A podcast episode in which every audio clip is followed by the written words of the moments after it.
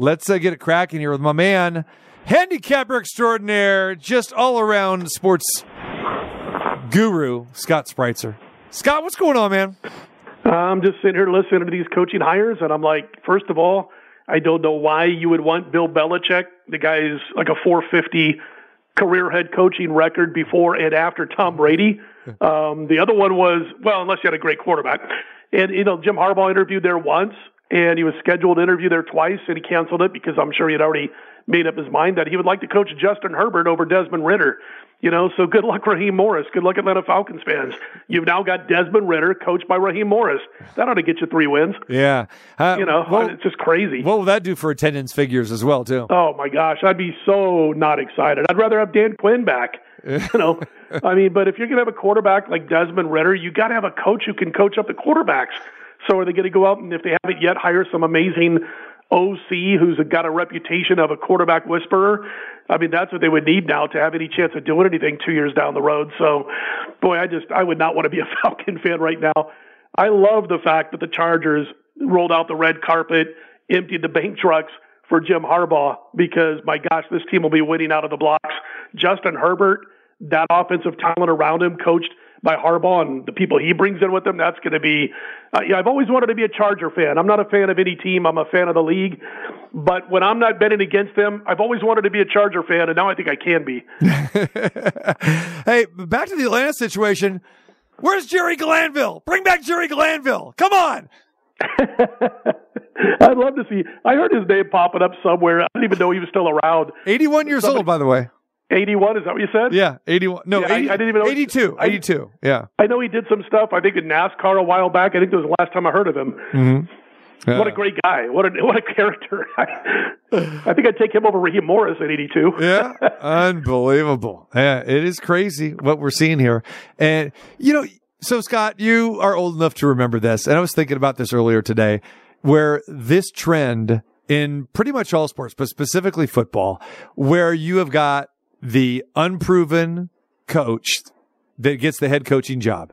Unproven offensive coordinator, defensive coordinator, whatever it is. And they get the keys to this multi billion dollar car and they get basically two to three years to prove themselves at a discount rate.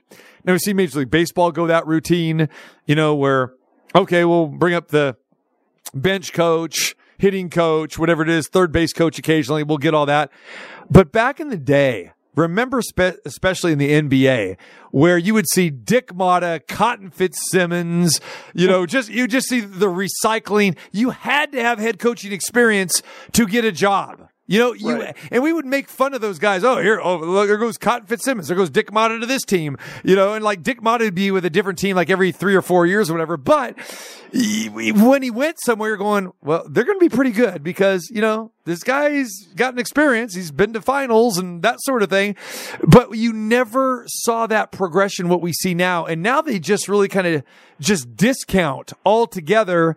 You know, a, a former head coach like, you know, let's say Marvin Lewis, for example. If Marvin Lewis was living in the, in the seventies or the eighties, this guy would be the head coach of about four different teams in the last, you know, 15 years.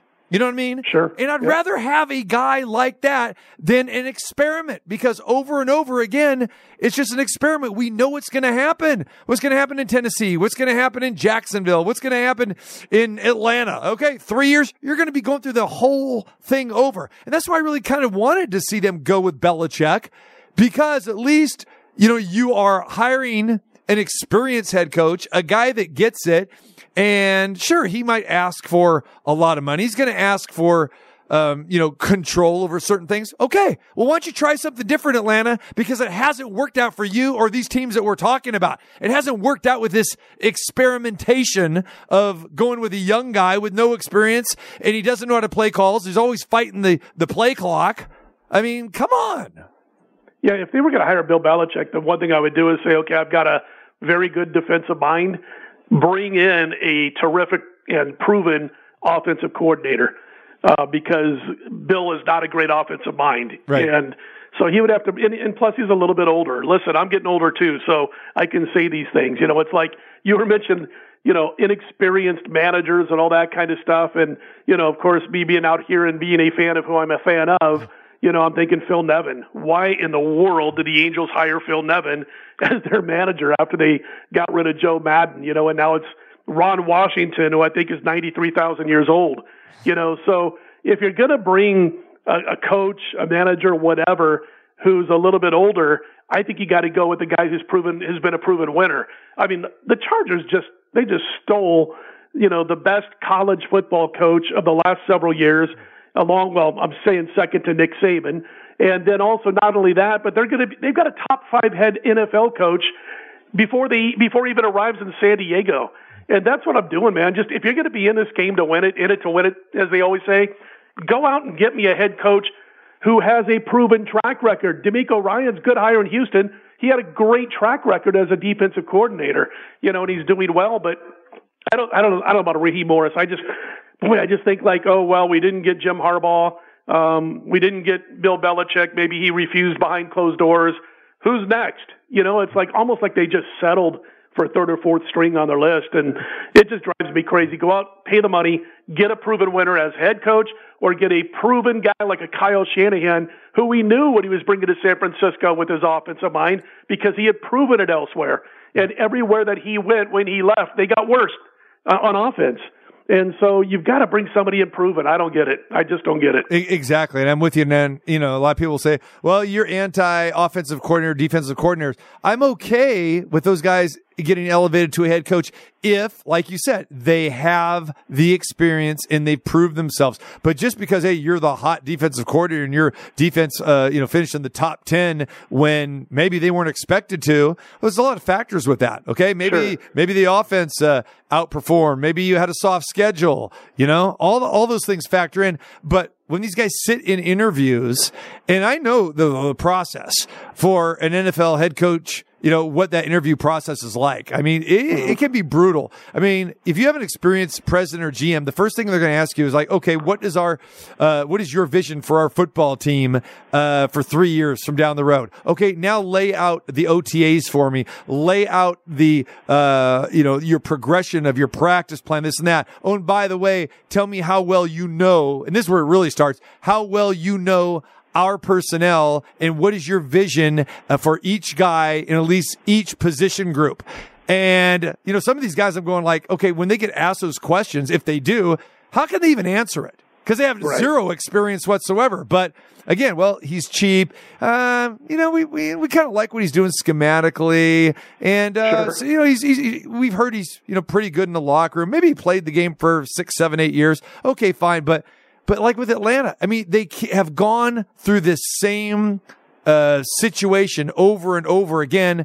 You, try something different. Do something yeah. different. That's all. Well, if you're going to hire a coordinator, like let's say, for instance, DeMeco Ryans, you know, he he had a proven track record in yes. San Francisco on defense, yeah.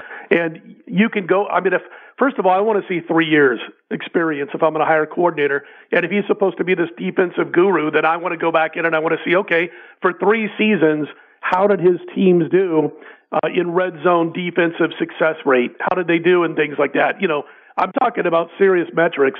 And if it's great over three years or really good over three years, then I know that, you know, it was more than a flash in a pan or maybe a soft schedule that they played for one year and the other two years he was a bust. You know, all of a sudden they had a good year because of how things set up for them schedule wise. So that's why I like the DeMeco Ryans hire. I mean, you you knew this guy was going to bring a great defensive mind, and so if I have like, for instance, a defensive minded coach that I hire as a head coach.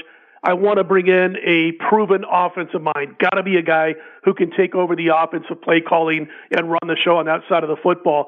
I'm all about offense when it comes to hiring a head coach, but if I have to go the defensive route, they better have a three-year track, track record of being top, let's say seven or eight in the league in the most important, the most key metrics, which are things like red zone success rate on defense, passing yards allowed per attempt, things like that, yards after catch allowed. If they've done that for three years, I'll hire him. But Raheem Morris, come on. Mm-hmm. I just, I'm blown away by that hire. And I've been looking at college basketball and everything else, and I didn't even know he got hired until I got on the show today. And I'm sitting there just kind of flabbergasted. I know it is crazy. All right, man. Let's uh, talk about the meaningful games coming up uh, this weekend. Quick, uh, we haven't talked since uh, last weekend's divisional round. Though, what was uh, what was your take on the divisional round? Congratulations, two 0 for Scott Spreitzer, the only one that went two and zero on our best bets last week. Very good, my friend. I was real happy. Thanks. It was. Uh, it's been a nice playoffs thus far. Five and two overall. And again, like you said last week, I had my top play of the postseason on the Ravens last week, and uh, they were a little funky in the first half. But if you look at, you know, Houston's one touchdown came on special teams. Other than that, the Ravens did what I hoped they would, which was completely shut down a very good and potentially great quarterback who's in his rookie season playing against the best defense he's seen all year. So it worked out well. I was happy that uh, obviously that you know, both the games we talked about here were able to win and, and able to go five and two thus far. You got it. All right, my friend. Let's uh let's get into it here. Kansas City and Baltimore Sunday, twelve noon. I know that everyone loves to uh, kind of handicap a little bit. The last thing that they saw and what they saw from Baltimore was, wow, this team really struggled in the first half. Okay, they were coming off the bye. Again, they rested their starters, so maybe they got warmed up a little bit. That's kind of a conventional, you know, narrative that we always hear. And now it's like, okay, well, they look pretty good in the second half. Now they're at home. Okay, they're roll. Then we look at Kansas City, and people are going to say, wow, they went into Buffalo and they took care of business and the defense, uh, you know, stepped up and, uh, you know, Patrick Mahomes looked like vintage Patrick Mahomes. Oh, the Chiefs are getting three and a half points. Hmm. Uh, sounds like there's a lot of money on Kansas City right now, but, uh, again, this is, this is a game where I think you can make the argument, Scott, for, for both sides. I'm very curious how you are capping this game. Well, I jumped in on Baltimore at three and a half, so it's gotten up to four in a lot of books now. Most of the books, I'd say, uh, both here in town and outside of Nevada, I, I would say at least 75, 80 percent are on uh, Baltimore, which has moved it up to four in a lot of joints. And that's what I did. I laid the three and a half here. Um, I could talk about this game all day. I'll start with Kansas City's red zone issues. They've struggled all season to get the ball in the end zone. We all know that. And we've seen it again for most of the eight quarters in the postseason. I went back and I looked at the last four games for Kansas City. So the two playoff games, the two regular season games to end the season. And in their last 21 scoring drives over four games, they've had to kick field goals 14 times. That's how those scoring drives have ended. Seven touchdowns, 14 field goals in the red zone. So they're still not doing well in the red zone. Only seven of those drives reached pay dirt. Then you got Baltimore. They head into the AFC Championship with the NFL's second best defensive red zone success rate. You've got excellent strength against weakness. And then, you know, Kansas City's receivers struggling all season just to catch Mahomes' passes. Uh, the Ravens are the number one team in the NFL, number one defense in yards per pass allowed. Another strength versus, versus weakness. They've allowed 21 or more points four times this entire season, that Ravens defense. Then I look at KC's defensive struggles against the run. You know, they were getting their butts kicked on the ground by Buffalo last week. Yep. I was texting a couple of guys in our circle and I was saying, you know, why did Buffalo stop running the football? You know, I mean, Josh Allen was great. He led the team in rushing, but Cook was running the football well. Um, even the fullback was running well, but he only got like seven carries, but he had like 40 yards, almost six yards per pop. They stopped running the football late third, early fourth, and I'm, I'm scratching my head going, why did they stop? Now they're throwing the ball on first and 10, second and eight, second and 10. And I'm like, this is ridiculously bad coaching. If you're the Buffalo Bills, I thought they let KC's defense off the hook. Baltimore's number one in the league on the ground, 156 rushing yards per game. And I think, you know, it's obviously a rare instance when Kansas City doesn't have a coaching advantage. At best, it's equal. Uh, those are all the keys to the game for me. And I think the, the Ravens have the advantage in all of those categories I just mentioned. So I'm on the Ravens. I also like KC under 21 and a half points. It was about minus a dollar 40 a couple days ago when I jumped on this for all those reasons that I just mentioned. I get it that KC averaged over seven yards per play last week. That was a banged up Bills defense. And then they played a banged up and anemic Miami team the week before, anemic on the road as opposed to home. You know, and I mentioned last week, I think that when you talk about good teams at this point when it comes to passing, we talk about teams that have completed over 61% of their pass attempts. The Ravens won 12 of the last 13 times, and in those games, they've averaged 30 points per game and given up 13. We saw it last week, 34 to 10, same type of score. I, I just think the Ravens are too tough. I love Patrick Mahomes. obviously a, a lock is a future Hall of Famer, can scare the heck out of you, can win a game almost on his own. I just don't think it's going to happen this week against this Baltimore team. Yeah, those are all valid, strong points, and I agree with you on so many of those, Scott. And I know that, you know, after the game and looking even to the next day, I was thinking to myself, hmm, you know, I might take a shot with Kansas City, especially on a teaser, so I can get them up to, to over, you know, 10, 10 and a half points. I'm going like that, that makes a lot of sense. And then I started, you know, really diving into it and just hitting a lot of the points that you just said. And I'm going like, wait a minute here. Baltimore could just really pound this team with the run game. And like you said, number one, averaging 156 yards per contest. And, you know, Buffalo was having success, you know, running the football where Buffalo stopped and was, they got really predictable where they were mm-hmm. just running on first down and were, and would get stuffed at the line of scrimmage, especially from the third, you know, middle of third quarter on. And then they were in predictable downs. And I, and I didn't like that. And I think that, that a lot, that got a little blown up with a lot of people thinking, wow, look at how good Kansas City is. Uh, you know, they got Chris Jones right there, and and they, they, you know they stop the run. They really don't. I think they were like 17th uh, in the league uh, in run defense. And I just think this could be the big miss, uh, the big mismatch and advantage for Baltimore here. And we know Harbaugh. You mentioned it. I agree. You got Andy Reid, usually coaching advantage, but I put Harbaugh right there, maybe even ahead of Andy Reid because he will come right at this Kansas City defense. And it, they have multiple running backs. I mean, you got Gus Edwards that can run the football. You got other guys that can run the ball as well too. So I look at a ground and pound thing, which would really bode well for your underplay on Kansas City under 21 and a half. Last time these two teams played each other was two years ago and it was a score fest. It was 36-35. But again, that was a much different Kansas City offense with Tyreek sure. Hill and others as well too. So, you know, I've, I've kind of switched a little bit, you know, and as much as I, I love to play the teasers here, I think I'm just going to go with Baltimore here, whether money line or, or, you know, you know, now it's up to four. So like I said, yeah, you're not getting that three, three and a half. So it never was three, but you know what I'm saying. I, I well, I'm with here's you. the good news too, TC. I mean, if you, you know, I mean, it doesn't mean you can't lose by a hook or whatever. It happens. I think people overrate the hook on a three. And again, I get it. It's a key number. I've been doing yeah. this for 30 years. I understand all the numbers. But I'll tell you why I say that. People remember the bad beats. We all, rem- I do too. I remember my half point losers. You know, I laid three and a half, they won by three. I took two and a half, they lost by three. I get it. And we remember the bad beats forever. But I wanted to point out that in the NFL, only about 8% of all the games of the last 30 plus years have come within the point spread, have landed the final score within the point spread. And, and so it's almost a situation where we're affected by it. So I hear people like talking about, oh, I like so and so at three and a half. I'm going to buy the half point down to three. You're going to pay a buck 30 to buy something that happens 8% out of a 100% of the time. So I, I just think if you like a side, you stick with it. Now, if the number jumped to six, we're, it's a different story. But it's three and a half, four, and there's plenty of three and a half, especially in Vegas. You can find three and a halfs just about anywhere in Vegas still. If you don't like the four, which you know, to me, it's you know, no big deal either one. I'm, I might get a push if it lands on four. I get that. But again, this, you know, am I going to be shocked if Patrick Mahomes comes out and has, you know, another unbelievable game and leads KC to the upset? Absolutely not. Would I be shocked? It's Patrick Mahomes. It's Travis Kelce.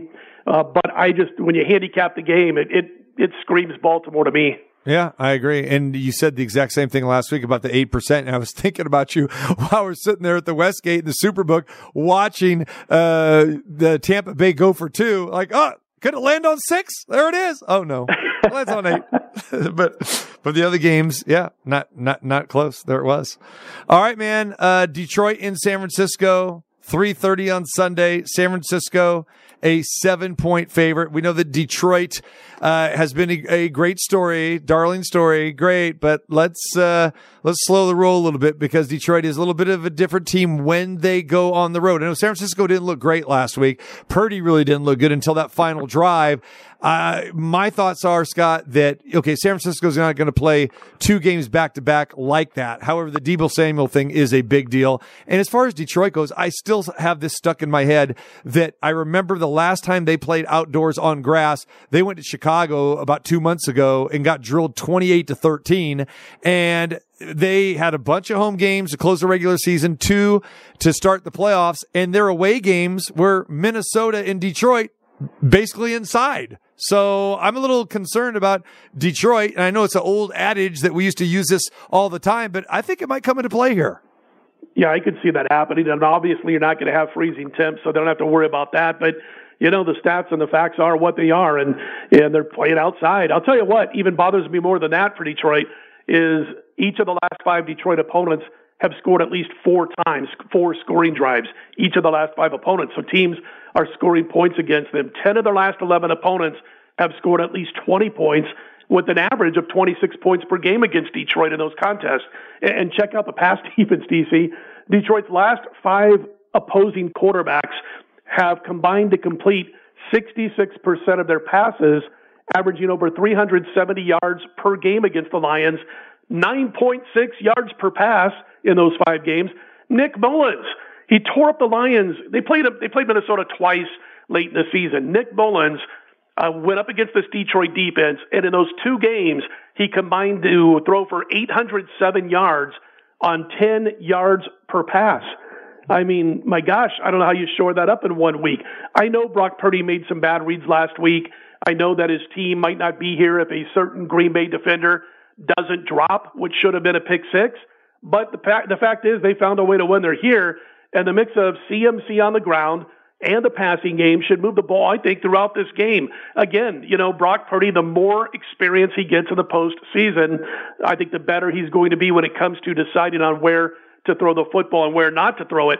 And then again, you know, I was looking at a couple of receivers here that they played lately. Detroit, Tampa Bay's Mike Evans, 147 yards receiving against the Lions with Baker Mayfield at quarterback. I'll take Brock Purdy over Baker Mayfield. And the Rams, well, Nacua, 181 yards receiving against Detroit.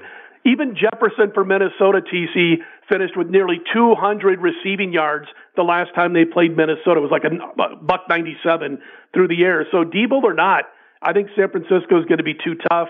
Uh, you know, they're always around the top of the league this year when it comes to yards after catch. I think they'll be able to do damage there. And I'm going to throw one prop out there for you, TC. Brandon Aiyuk, he's up to 80 and a half. I like him over his receiving yardage. I, I think that, you know, San Francisco should put up quite a few points in this game. You might want to look at maybe even San Francisco over 29 and a half points in this contest. So you, you can tell what I like here, and it's the San Francisco offense. Listen, when Scott Spreitzer speaks, this is not E.F. Hutton, okay? Everybody, please be quiet. when he says wide receiver over or under, you listen to Scott Spreitzer. I can, I can go back week after week after week. I am patting you on the back. I'm bowing to you, my friend. I'm high fiving you. I'm pouring the champagne on your head, okay? You are, you have been nails. Understand that. Nails Ladies and gentlemen, he has been nails coming to these player props. The, you know what I mean? I never play player props. Okay. Even Super Bowl once in a blue moon. I am, I am onto your bandwagon, my friend, on Super Bowl Sunday. and the tough part is, is you gotta, you know, if you're playing props in football, it's, it's really tough because the props start coming out on Sunday night, Monday morning. And, you know, by the time even Wednesday rolls around, I mean, Brandon Aiyuk, you could add him at 74 and a half. It's up to 80 and a half. I've seen as low as 78 and a half, but I still like it. You know, obviously 74 and a half would have been a much better number, but you really got to be like all over these props right from the get go Sunday nights, Monday morning because they move so much. And I don't dabble as much with NBA props, but NFL props have become a weekly play for me, TC, as you know. And, yeah. you know, last year we had, uh, last week, I should say, we had uh, Gibbs, Jahmyr Gibbs, the running back for Detroit, to go over 22 and a half, and he finished with 40 through the air. Just a nice matchup advantage there with the running back catching the ball out of the backfield. So with all that hype, we'll see if we can still avoid the jinx and land in the win column with Aiyuk. there you go, man. All right, real quick, uh, give me a college basketball winner tonight, Scott. All right. Well, I got to preface this and wimp, be a little bit of a wimp here and tell you that I wasn't crazy about tonight's card. Um, I like Northern Kentucky a little bit, but let's get rid of all that. Let's go away. You know, let's go to the Big Seven footers home team, right? San Francisco, yeah. his alma mater. I'll throw this at you real quick. I took last night, late last night, small play, San Francisco plus the points. They were getting nine at the time. Uh, listen, bottom line is this Don's team, 10th in the nation in two point shooting. And at the other end, they hold teams to less than 47% shooting. Gonzaga is not their typical offense this season. They struggle shooting the three, and they rely on the shot inside the arc. But San Francisco is very strong defending the two. I, I think I, I really believe that the Zags are still a bit overvalued at the window. I think we're buying low a little bit here on the Dons. The caveat, the reason this wasn't like a, a bigger play and just a small play for me, San Francisco's strength of schedule has been a little weak. That worries me. But uh, again, I, I got a little play on the Dons tonight, so uh, let's get uh, the big. Maybe can the big guy suit up? You got any eligibility left? uh, the, the, the the big guy will be. Uh, well, this game is on the road, so he won't be there. Uh, he, he, doesn't want to go to the Pacific Northwest anymore. But uh, next time you, you watch the big seven footer, a game at the old War Memorial Gym in San Francisco, look on your right baseline, and you'll see him there stretched out with a scarf around his neck. All right, I'll check that, it out. That, that that'll tell you that he's not ready to suit up and his own security. Yeah, his own private security, right there. Oh, you gotta love that. Yeah yeah, yeah, And it's a female, you know, and she does, she does a great job of, of giving him water and, uh, you know, make sure that he's hydrated with a, with a towel in case he works up a sweat because he has that scarf on. There it is. Numpchuck, did you, re- you record this? You're going to play Scott's handicap back for the seven footer. there we go. He's gonna love you, Scott. You and might were ten, by the way. It was ten. It's down to nine. There yeah. are a couple of nine and a halfs out there, but I still think the way to go is the Dons tonight. All right, brother. Be good. Have yourself a good weekend, and uh, look forward to talking with you next week. All right, man. Take care, guys. There it is, Scott Spreitzer, my guy.